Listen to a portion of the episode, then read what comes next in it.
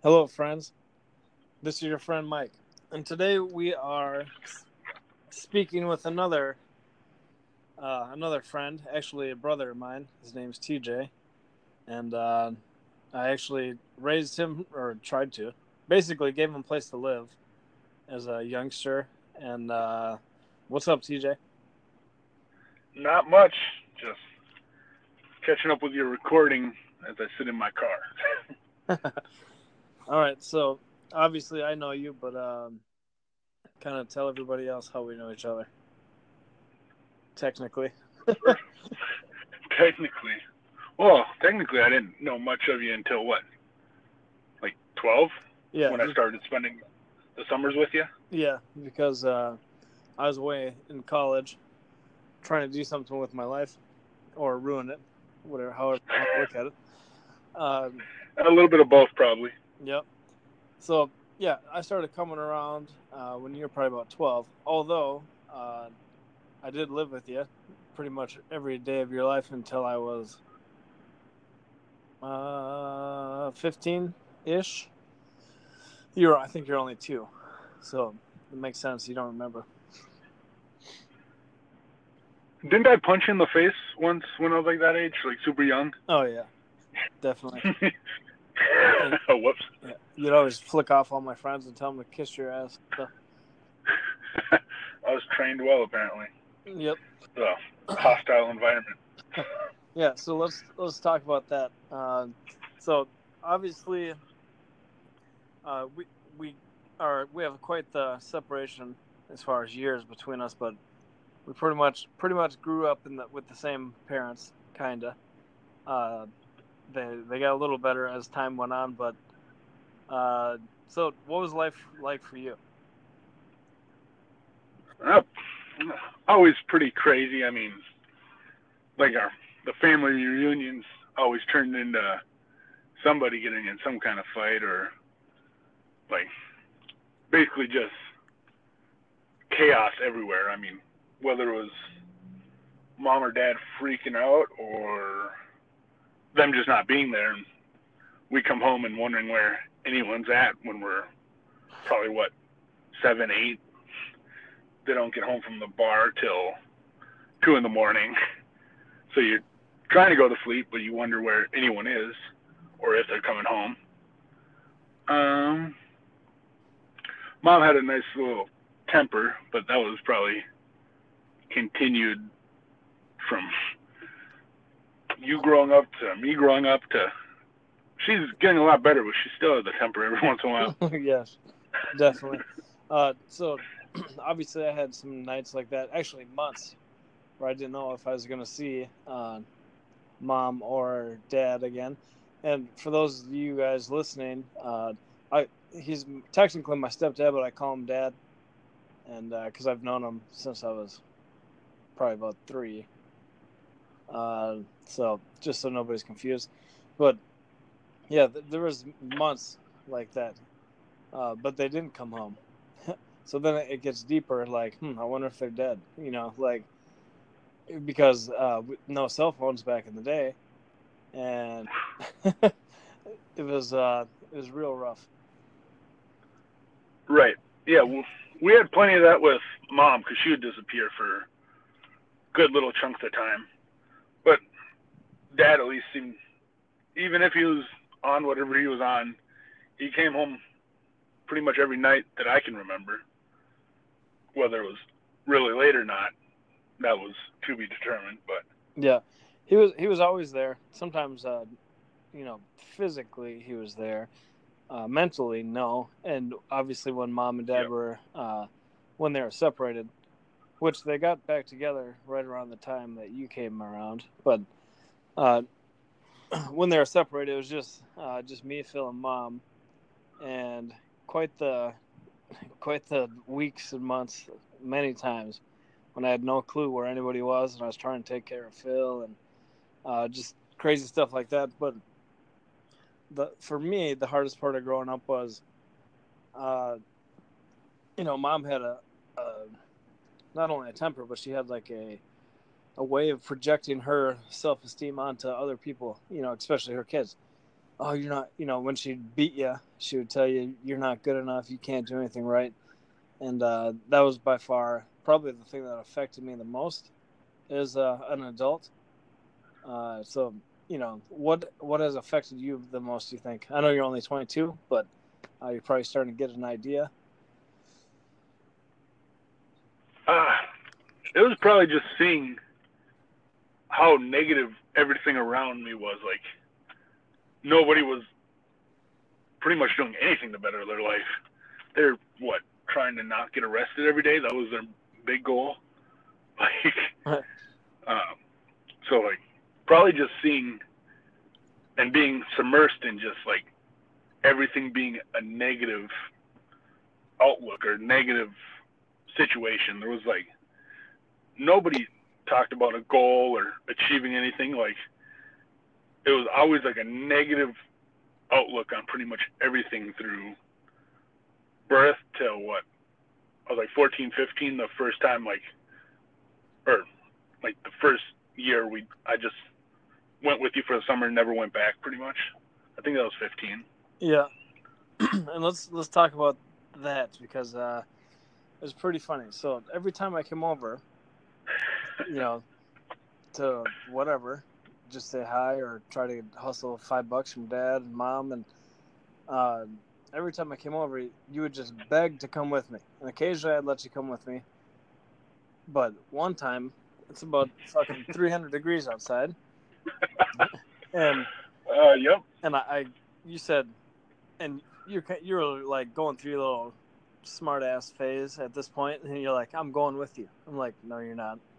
Like, you're definitely not coming with me. So maybe next time, blah blah blah. And then you know we go back and forth like five or six times, and you're like, you're like, fine, fuck you then, Mike. And then you walk out the door, and I thought that was the end of it. and I come out to my car, and you're sitting in my car, and you refuse to get out. And you're 300 pounds, so you were too big to get out. And and there's no power in the car, yep. so the windows are completely up. You're just roasting like a fat ham in there, and you would not leave. You know, you, you didn't come out for so long. God, I thought I was going to die in that car, but I wasn't getting up. so, you know, like, uh, so you kind of grew up. Well, I'm acting like I don't know you, but I do know you. So, we're you're always around mom and dad and nobody has any goals anybody you know everything is everybody else's fault. And but anytime i came around for some reason you always wanted to like try to do push-ups or play a little football or something. So at what age do you think you started having that internal uh, drive to just get a little bit better? Uh, well, I always felt like I was on a little different page than everyone else in our family, just with day to day things. But I started wanting to get better, like physically, probably around 11, 12. That's when I started trying to do push ups and sit ups at home. Actually, back when I used to be into watching like wrestling, or the one time I went with you to the movie and we watched uh, Never Back Down I watched that movie and did so many sit-ups and push-ups for like I don't know how many times, but I watched that movie over and over. The like mixed martial arts one. Arts one. Yeah, I, no, I didn't. But, I never knew that. I never knew that. After that movie started, uh, getting your Rocky Balboa on. Oh yeah, I yeah, because it was weird. Like I was pretty active most of the time. Like when I was in elementary school, I skateboarded all over the place, constantly, like miles. And then I was riding BMX too, so that was more middle school where I got into riding. That I was always like lifting or in gym class. I was always playing sports. Yeah. Me and Felipe would always play sports outside of school or whatever, like football, soccer. They kicked I don't know how many soccer balls into my face. growing up. That's what happens when you grow up in the trailer park with Mexicans. You get soccer balls pelted off your lip. Repeatedly. It was great. you know what? Maybe that's why I have that permanent upper lip swelling. Yeah, exactly. you know, you know what surprises me the most about when you were playing sports and like ah, I know this year. and like riding your bike all over the place, like constantly exercising, like just to move yourself on your bike a few miles away, like that was all day, every day, right? Pretty much, I would literally leave at like eight or nine in the morning at the latest, and not get home till dark when I'm already getting in trouble that the sun was down. Yeah. So what surprises me the most is how fucking fat you were. I know. I was there. Like, so, so this is my outside perspective, right? So every time I would come around, you'd be eating something, but not only that, like, so dad was making more consistent money, uh, not great money, but more consistent money, and he knew you like food. So, how he would show his love to you, in a weird way, is by letting you eat desserts and like getting you double meals and all this stuff. Uh, so tell me, explain a, a little bit about that to me. Yeah, I actually feel exactly how you feel about that. Because even if he wasn't around, like he always made sure we had a roof over our head, which was kind of questionable with mom, unless a van counts. Or But- questionable with the trailer when it was leaking everywhere and you had pots and pans in the living room. That's true too, but there was still somewhat of a roof. Yeah. and then since he wouldn't ever be around, because if he spent all of his money, he just went and worked harder, worked side jobs and everything. So he wasn't there to make sure he had enough money to give us food and stuff. But yeah, like he would order pizza for the family, and then order a whole separate pizza meal for me. So like consistently, if we ordered pizza, the family would share like two pizzas. I'd get a pizza to myself, cheese bread to myself, or wings to myself, a two liter of pop to myself. So he definitely he knew I liked food. He knew I liked eating. So one way that he definitely made me feel that I was like loved or cared about, like if I wanted extra food or something, he pretty much made sure I had it for the most part. Mm-hmm. Even when like when we went out to restaurants, like half the bill was me, like consistently. Yeah. I remember that I would come back from college and I'd be super lean and you know in the prime of my life, and then you're just fucking slurping down everything you can slurp down and six desserts and 23 entrees. I'm just like, holy. Oh, yep. Remember the eating contest we had at like Old Country Buffet when you'd come back occasionally? Yeah, it didn't work out well for me. Nope.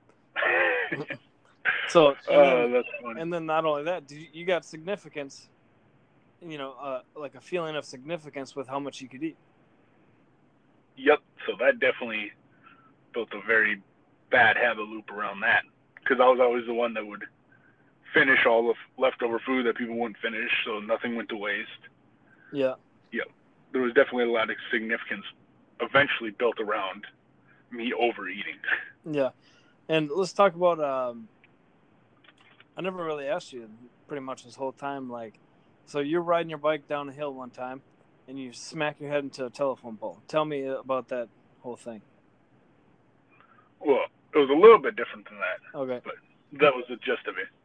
So we were on our way to my friend's house to fix my handlebars because they were stripped, and there was a big hill and then like a bike path that goes over the river.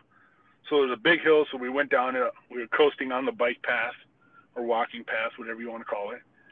And there was a couple girls walking up the path. So like we went off, I stood up and went off into the grass around them.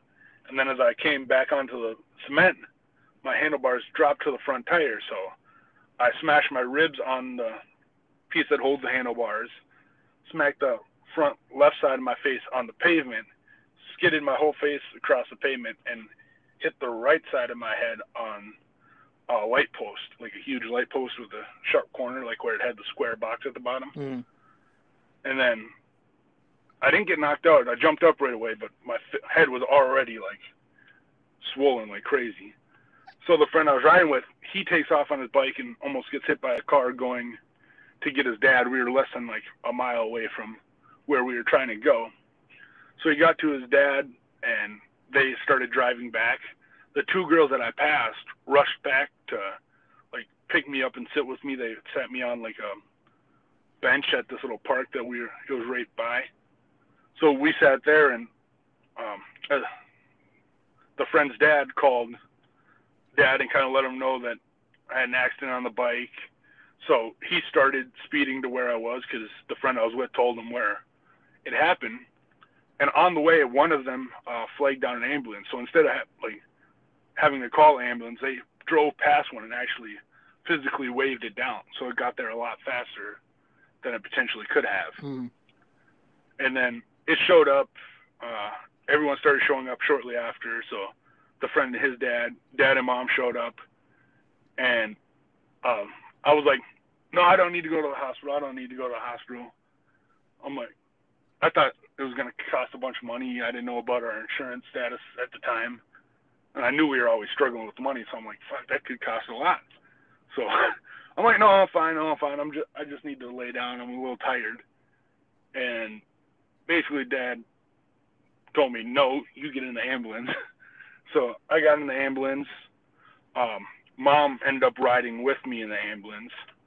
So she got in. We started the drive to the hospital that was not that far away, like three or four miles, maybe. So they phone in, and they're like, "No, he's in too severe condition. You can't bring him here." So they ended up driving me all the way into the cities. And the last thing I remember is there was a bee in the back of the ambulance, and mom's freaking out. She's like, "That bee better not sting my son!" All like freaking out, and they killed it, whatever. And then that's when I kind of started fading. So that's when they started the uh, drug-induced coma. So I was in that. How long was I in that? Like five or six, four or five days. Yep. I don't remember. Yep. And I just I lived in uh, Lakeville at the time, so I came rushing up the next night or that night or that next morning, one of the two. And your head was like the size of a watermelon. so, what uh, what exactly happened, like physically?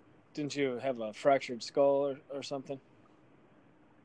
Yep. So, uh, well, a few things. So I actually like bruised or did something with my lung because of hitting the piece on the bike, and then I had a big, a good sized crack in my skull on the right side, and then they they were real close to doing emergency surgery because the swelling was getting so much.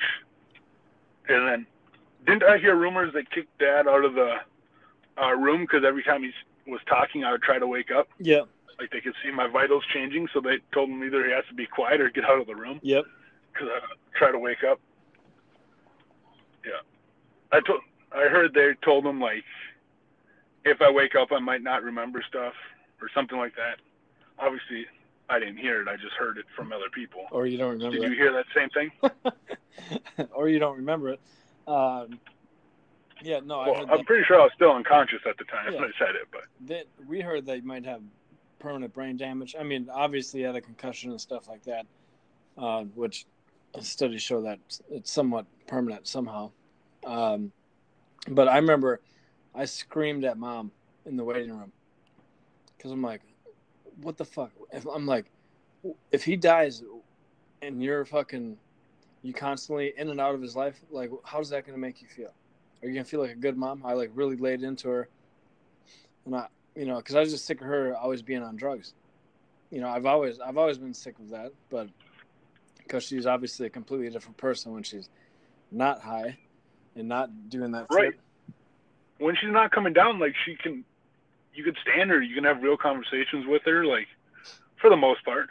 Yeah. I mean, I mean, different levels of different levels of thought, obviously. So that's frustrating. But so okay, let's so let's loop back around. So, uh, so you won't get out of my car. It's 500 degrees. You're in there melting. You're pretty much 90% lard. So you you probably smelling up my whole car, and then eventually, I you came with me. that I did. And then what happened? Persistence. well, you were. That was right around the first time you were getting in the sales, so you started listening to like all the audio books and stuff from like I remember the Success magazine CDs. Yeah. They just falling out of the magazines, and then um, things like Tony Robbins, which I still follow all of his stuff. I just recommended another video to one of my buddies here now. So I now I'm recommending people to listen to all of his stuff. Obviously amazing, but that's where it probably first started. Is like the Tony Robbins CDs and DVDs, or Yeah. not DVDs, but Yeah. mainly CDs and his videos and stuff.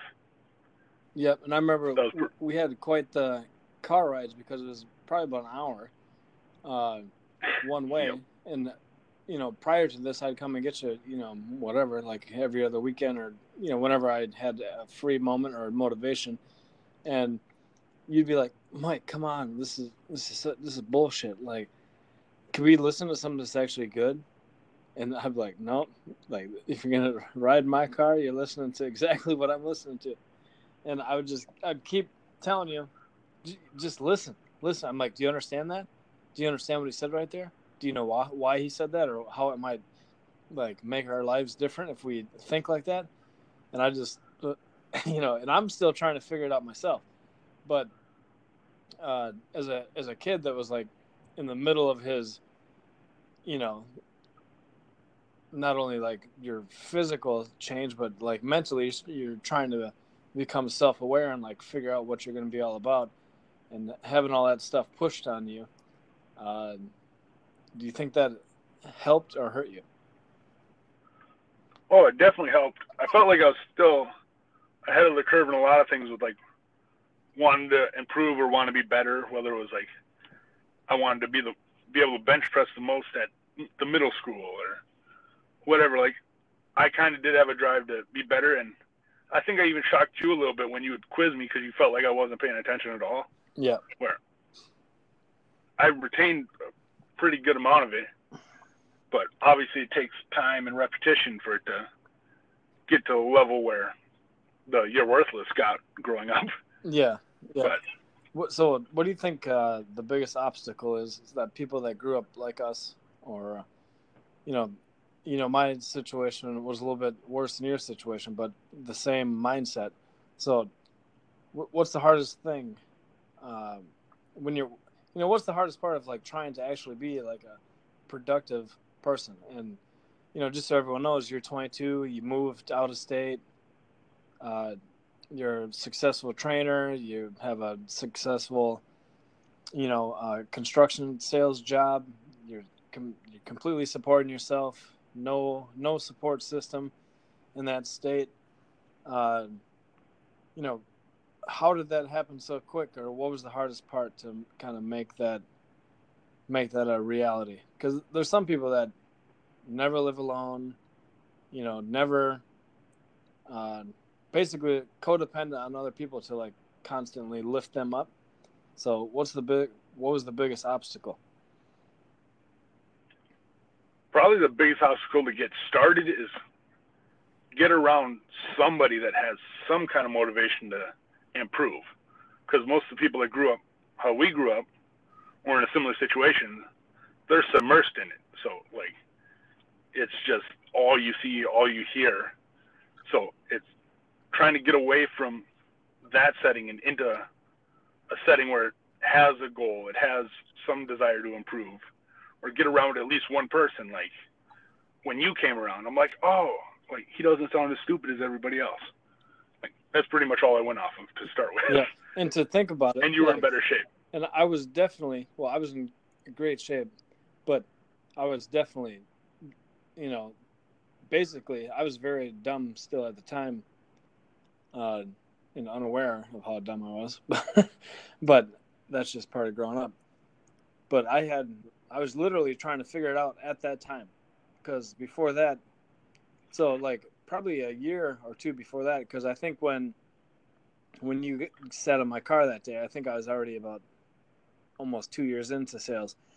And the year before that, I almost killed myself. And like, you know, I had no hope, you know, because what am I gonna do? Call dad and mom and ask for advice? Like, it just wasn't really an option or even a thought uh, in my in my life. So, you know, I guess what what what was it like uh, basically grown up with an older brother, just trying to be some kind of role model to you, even if it wasn't like the best or super intentional. Like, you know, what was that like compared to not having one? Or uh, you wouldn't know, but what was it like? Just well, I kind of know because for about 12 years I didn't have it, and then once we hung out more consistently, oh no, I still hate it when you freaking drug me into Barnes and Noble for like 17 hours, however long it was. All day. Yeah. yep. But no, it's good just to be around someone that, I mean, to me at my stage, you already seem successful. Like that's once you started getting your feet under you and sales, and that's when you had a little head start on understanding the subconscious mind and like self-limiting beliefs and all this stuff. And you were in better shape, and you had all the like football stories and all that. So like it was something I looked up to because at that time I was still training for football or like had plans of still playing football, which that went away once I kept injuring myself repeatedly. Yeah. But uh, it was just you were just one stage ahead of me, like somewhere I wanted to be. So that was probably the main benefit of like having something like right there that I could see, be like, oh, I want to achieve that, or I want to get to this point, or just like at first it was probably more of the physical stuff. Yeah. And just we were playing football, watching football. I was beating you in Madden then. Yeah. Which you still suck at. Yeah. I didn't. Uh, I, I've never been a successful video game player. You know what I wanted to be. uh, yeah, but it started there, and then oh no, I really got in. I think it all started clicking when we lived in Uptown, and I had that first sale at LA Fitness when I was like what 12 or 13. That was early. Yeah. Was yeah. still one of the summers. yeah, that was Yeah. that was so crazy because we had to close out. There's all this. Uh, there's too many too many customers coming in, and we don't have enough clients. I mean, uh, we don't have enough salespeople. So I'm just like, hey, hey, guys, come here. You know, this is my little brother. He's gonna walk you around the gym. You know, he works out here every day. Blah blah blah. And when you come back, I'll show you some. Um, you know, I'll show you some membership options. And and they come back, and I look around. I turn around because your desk, the desk that I put you at, uh, was right behind mine. I turn around and you're going over the membership like you've been selling them for years, and then and then uh, I give you the signal to ask for the ID, and you said, "D- "Does that make sense?" Okay. Do you have your ID? and, you, and you started you started typing it up like uh, you just closed the deal right right in front of all my salespeople that make excuses. it was funny because your the eventual assistant manager he tried to steal the price sheet from me before as I was walking over to the desk because he didn't know what was going on or whatever. Yeah. So I had to steal it back from him to even go over it. I think I was typing the information in the wrong spot too. I, I was just typing on the keyboard until somebody came to save me. No, yeah, you definitely were. I came over and finished it up, but to see to see that little uh, light bulb go off, like holy crap! I could have just made a like a sixty dollar commission, you know, and uh, that was that was awesome. And you you hung out there, you know, we're working sixteen hour days, and and you're in there every minute with us because, you know, I guess where else would you rather be, you know? Pretty much. and that was at the gym before that one too. That was in Blaine. It was virtually like that. I get dropped off in the morning, Yeah. right around the same time you got there, and you drop me off at night. So even when I wasn't with you, like during the summer, I was still getting dropped off for 16-hour shifts with you. Mm-hmm. Do bench press three times a day. Yep. So, as an adult, what's the biggest struggle you have now? Um, You I can't don't say know. As of recently, you can't say nothing because we all know that's bullshit. correct. As of recently, it's definitely not as big a struggles as they used to be before. Um, probably still. Right now, my main source of income is uh, 100% commission job. So, just after a few low days, the struggle to keep grinding even when it's not immediate results. That's probably one of the bigger struggles. Like if I have like a bad four or five day stretch, Yeah. still going out and doing the same what I know is a proven approach, but just sticking with it even though I'm not getting immediate results. And then probably my biggest struggle right now is after taking quite a bit of time off to rehab my knees, just getting back into that. My my how I was like thought of before I moved out of state was like I was associated with bodybuilding and everything I did with bodybuilding and coaching.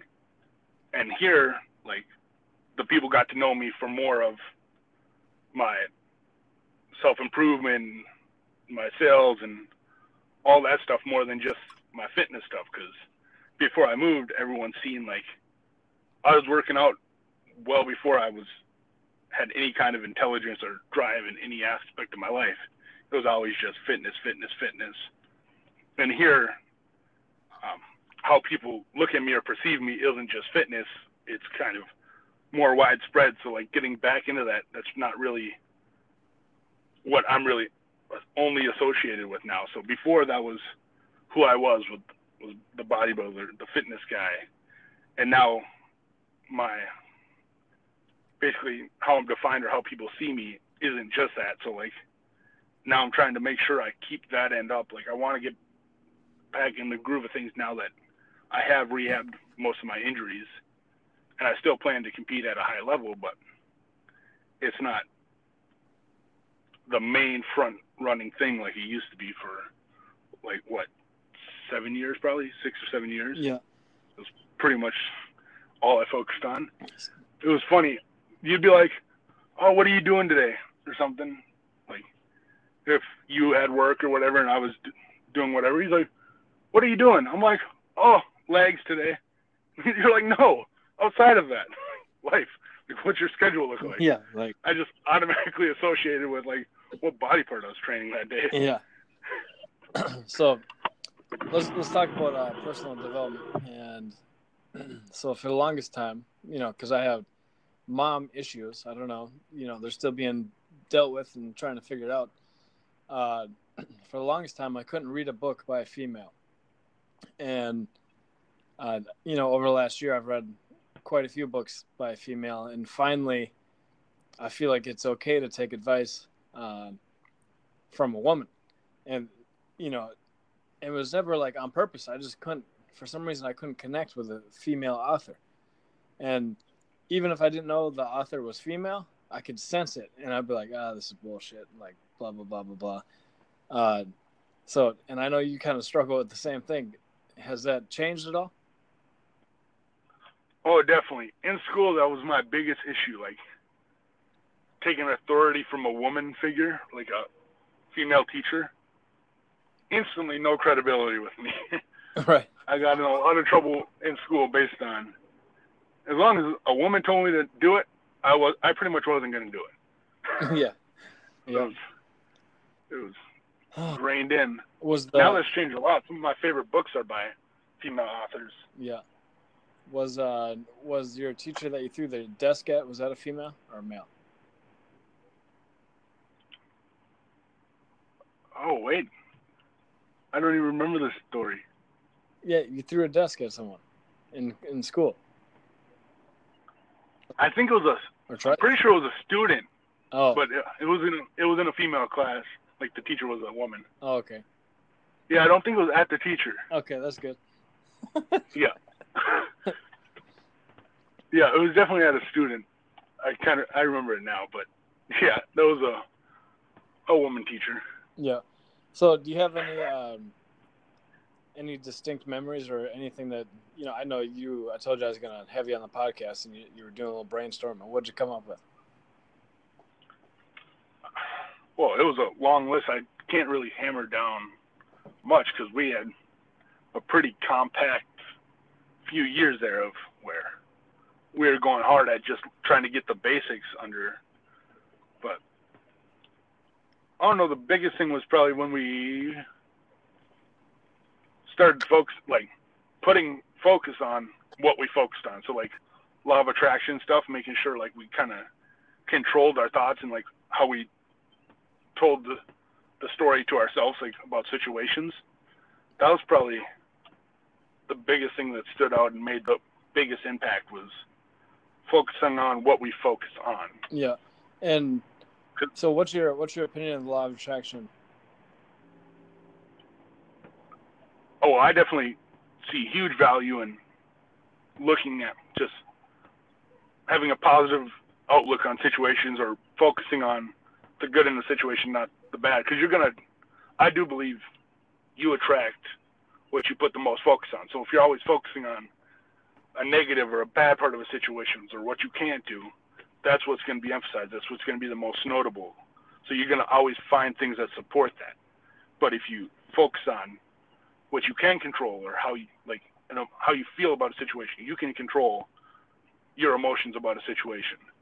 So I believe there's huge value in what you focus on and how you perceive that. Yeah. Whether it's yeah, and I struggle or yeah, and I struggle with the law of attraction because uh, you know I've had some little random experiences where it's obvious that it was not like uh, what do you call it coincidence, especially when I'm like envisioning things that are completely random, but besides in my head, they're not random, and all of a sudden they happen. Uh, but there's also like a, a huge part of a huge aspect that people misunderstand, in my opinion, is that they think that something crazy is going to happen by accident, and I don't think that that helps people. But where the value comes from is, like you said, is is being able to focus on oh was that a positive thought a negative thought like why am i thinking that uh, and i think that's like what i'm trying to do with anna right now is just get her to think about the law of attraction because when you're lazy and you expect miracles to fix your life it's much more appealing to talk about the law of attraction rather than uh, the law of uh, busting your ass consistently to make something happen Right. Do you remember the first book I actually read by myself?